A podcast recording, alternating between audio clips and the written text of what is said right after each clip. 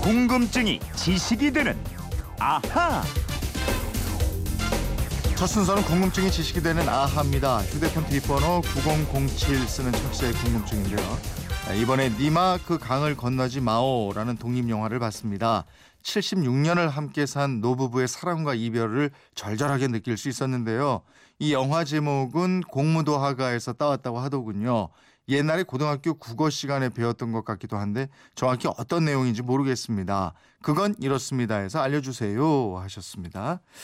국어 공부도 열심히 했을 것 같은 김초롱 아나운서와 함께 알아보도록 하지요. 어서 오십시오. 네, 안녕하세요. 국어 좋아했어요? 국어 과목?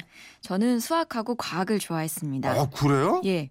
아나운서라고 국어를 다 좋아하고 잘하는 것은 아닙니다. 아 그럼 네. 고전 문학 이런 거는 예. 사실 소질이 좀 없었겠네요. 그죠? 수학과 과학을 좋아했습니다.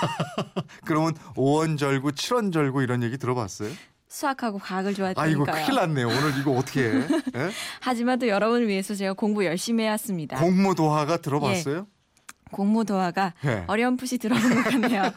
아 이거 어떡하지?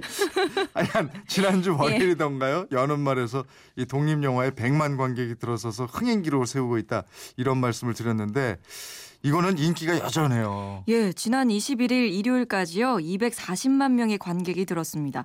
이 추세대로라면 원앙 소리가 세운 292만 명을 이번 주에 좀 넘어설 것이란 전망입니다. 어, 우리 영화사의 새로운 기록이 세워지고 그러겠는데 네. 청취자께서 공무도화가가 정확히 어떤 내용입니까? 이렇게 물어보셨는데 정확히 알려주실 수 있겠어요?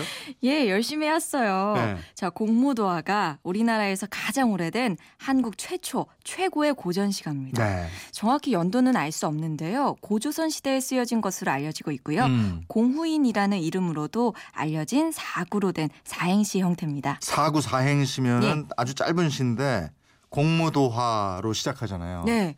공무도화, 공경도화, 타하이사, 장내공하 이게 시가의 전부입니다. 음. 해석을 해볼게요. 님아 강을 건너지 마오. 님은 결국 강을 건너시네. 물에 빠져 돌아가시니 장차 님을 어찌할꼬. 이런 내용입니다. 음. 건너지 말라고 말렸는데도 예. 말을 안 듣고 강을 건너다가 물에 빠진 거죠. 예, 이게 배경설화가 있는데요.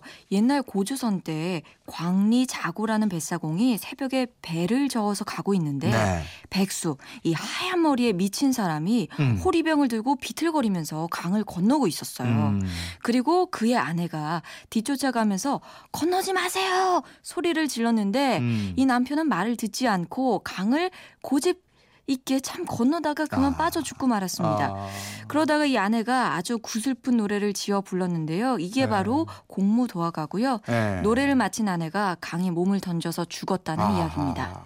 그게 아내가 하라는 대로 말을 들었어야 되는데 예, 말을 안 예. 듣다가 그러면 이 시가는 그 아내가 강을 강에 몸을 던지기 전에 지어진 거네요. 네, 그렇습니다. 음. 그래서 작자는 백수 광부의 처, 이 흰머리를 가진 미친 사람의 아내인데요. 네. 이 모습을 보고 노래도 들은 뱃사공 그 광리자고가 집에 돌아와서 자기 아내인 여옥에게 이 이야기를 들려줍니다. 네. 그러자 여옥이 굉장히 슬퍼하면서 우리나라의 고대 현악기인 공으로 연주를 했는데요. 음. 이 소리를 듣고 눈물을 흘리지 않은 사람이 없었다고 해요. 네. 그리고 여옥은 이 노래를 이웃 여자 여용에게 들려주었는데 이 노래를 공후인이라고 네. 불렀습니다. 전체 내용은 임과 사별한 슬픔을 노래한 건데 예. 이 공무도화가처럼 사랑과 이별을 서정적으로 노래한 옛날 고전시 예. 또 있지 않습니까? 예, 몇 개가 더 있습니다. 예. 대표적인 게 황조가인데 음. 여러분들이 교과서로 배웠던 게 떠오르실 거예요. 고구려의 이대왕인 유리왕이 지은 것을 알려져 있지요. 내용은 이겁니다. 헐헐 나는 적개꼬리 암수 서로 정답구나. 외로워라 이내 몸은 니와 함께 돌아갈까. 음. 아, 참 저도 기억이 가물가물한데 예. 이 시가를 지은 사연이 또 있다고요. 그럼요. 이 유리왕 에게는 화희, 치희라는 두 왕비가 있었는데요. 이 둘이 워낙 사이가 안 좋은 거예요. 그래서 유리왕이 둘을 떨어뜨려 놨는데 왕이 일주일간 사냥을 떠난 사이에 그새 싸웁니다. 그래서 화희가 치희를 자기 고향인 한나라로 쫓아버려요. 네. 이 사실을 뒤늦게 알고 유리왕이 쫓아갔는데 치희는 결국 돌아오지 않았고 음. 이 왕은 날아가는 새들을 보면서 아 치희가 돌아오지 않는구나 슬픔의 노래를 불렀다고 합니다. 시련의 아픔이랄까 솔로의 외로움이랄까 뭐 자기 시련 사연 을 노래로 만들어 부르면서 이걸 또 예술로 승화시킨 사실 솔로는 아니죠. 화이가 있으니까. 화이가 있으니까. 왕비가 둘이나 있었어요. 예. 근데 또 화이가 벼 화자를 쓰고요. 음. 치희가 꽁 치자를 썼거든요. 네.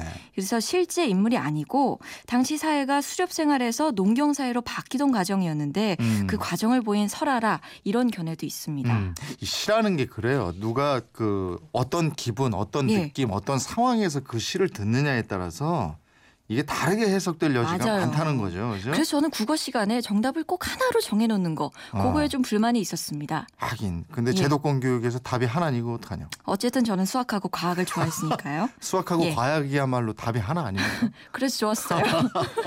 아 어쨌든 그리고 돌아오지 않는 남편을 기리는 사연을 담은 노래가 또 있잖아요. 예, 정읍사라는 백제 노래인데요. 이것도 기억이 나실 거예요.